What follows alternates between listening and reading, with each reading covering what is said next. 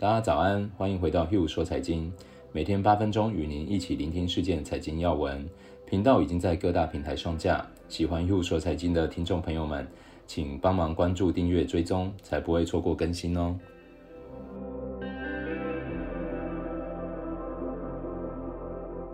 大家早安，我是 Hugh，今天是十一月二十三号，礼拜一。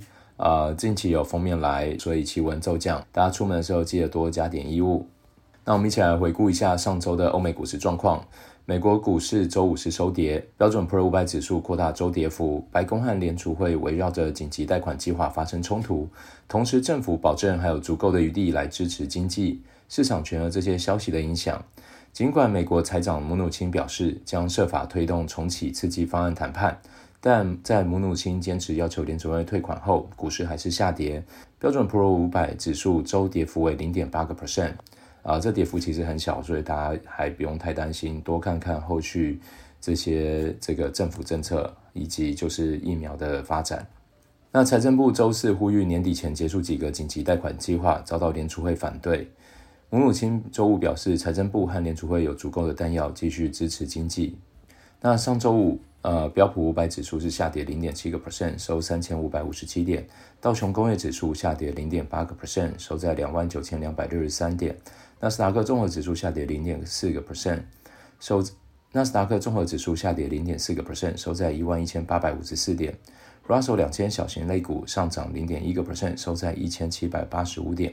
欧洲股市中午是上扬的，并且取得七月份以来最长的周连涨。在疫苗乐观情绪推动下，投资者恢复向经济敏感板块的轮动。Stocks 欧洲六百指数周五上涨零点五，全周上涨一点二个 percent。中概股部分，纽约梅隆银行中国 ADR 指数上涨二点五个 percent，是逾两周以来最大涨幅，全周是上涨一点五个 percent。表现最好一样是大陆的电动汽车类股，那我是觉得有点过热，大家在关注的时候要注意小心。小鹏汽车上涨十二个 percent，收在五十三点八九，连续第二天创新高。该股十一月份已经累计上涨一百七十八个 percent，这是非常惊人的数据。然后现在最夯的蔚来汽车上涨一点七个 percent，收在四十九点二五，也是连两天创新高。蔚来汽车在今年已经累计上涨十一倍。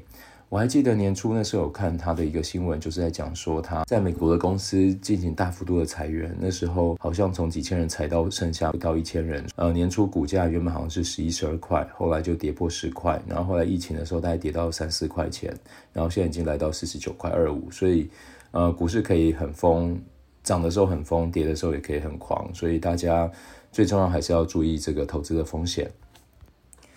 那还有一个很疯狂的新闻是，开心汽车周五上涨一百零一点三个 percent，收在六点零六美元，成交量是上个月日均成交量的十八点五倍，主要是因为海涛汽车可能要收购开心汽车，然后开心汽车六天神秘暴涨二十四倍。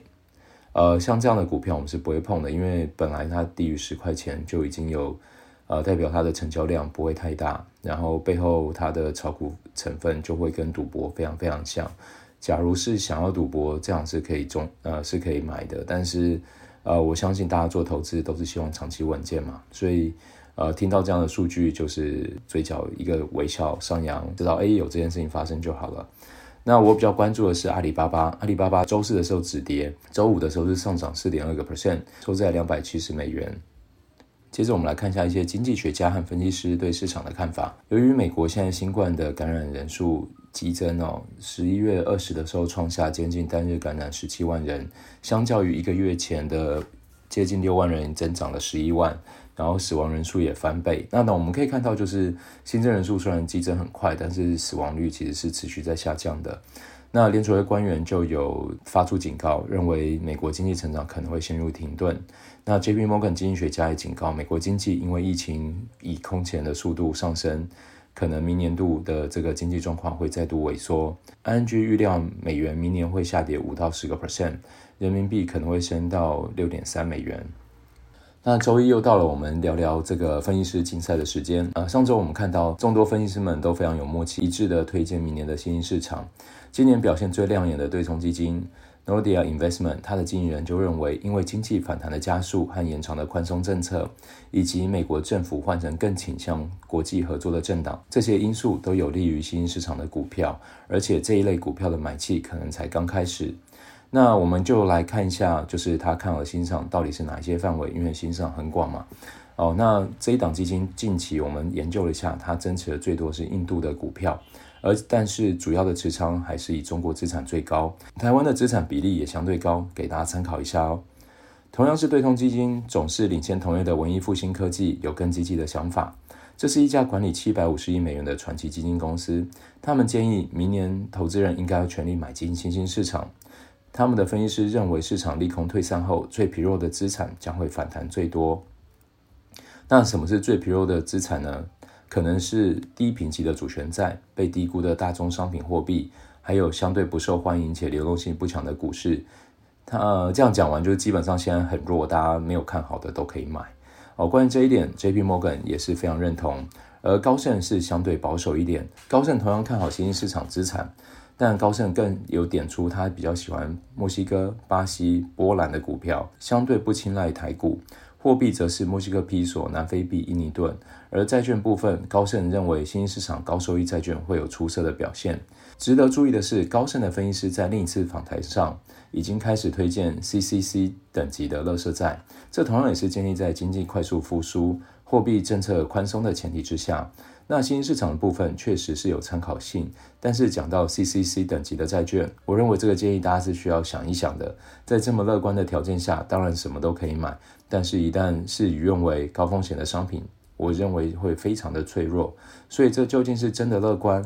还是卖到没有东西可以卖了，就留给大家再自行判断喽。在新兴市场中，除了股票以外，最近很常看到的话题就是人民币了。汇丰认为，中国逐步对外开放的市场，人民币已经成为全球最交易活络货币之一。人民币的交易量目前全球排名第八，应该应当被当作 G10 的货币对待。是否会被列入 G10 的行列，有待观察。毕竟，人民币的汇率制度仍有疑虑。我认为人民币的重要性的确逐年升高。如果对人民币缺乏了解，在全球配置上就会有所漏洞，确实是需要研究的课题。目前最推荐人民币的机构大概就是 J.P. Morgan 了。他们的报告指出，人民币有重结构性因素支持，可能是未来十年涨幅最大的货币之一。此外，J.P. Morgan 还补充，他们认为巴西里尔也有很大的上涨空间。这么多人看好新兴市场，反过来讲，就认为美股应该会相对疲弱。有些分析师特别指出，他更青睐的市场，例如瑞银预料亚洲股市会受到追捧，跑赢美股。花旗则提出一个更少、更积极的看法，认为英国股票会跑赢美股。不得不说，英国股票真的有一阵子相对疲弱了。这相对便宜的股价，加上市场资金的轮转，看起来有可能会支持这样的说法。但我想应该不会被我列入投资方针，因为把格局拉大一点，我找不到英国出现惊人成长的动能应该会来自哪里。如果只是强调便宜和资金轮动，那我也会选择新兴市场，所以才整理这些有趣的看法给大家。有新一步的进展或者分析师们有不同的看法，我也会第一时间提供给大家。以上就是今天的 Hugh 说财经，喜欢的听众们欢迎分享给好友哦。明天我们也会陪大家一起聆听全球财经要闻，我们明天见喽。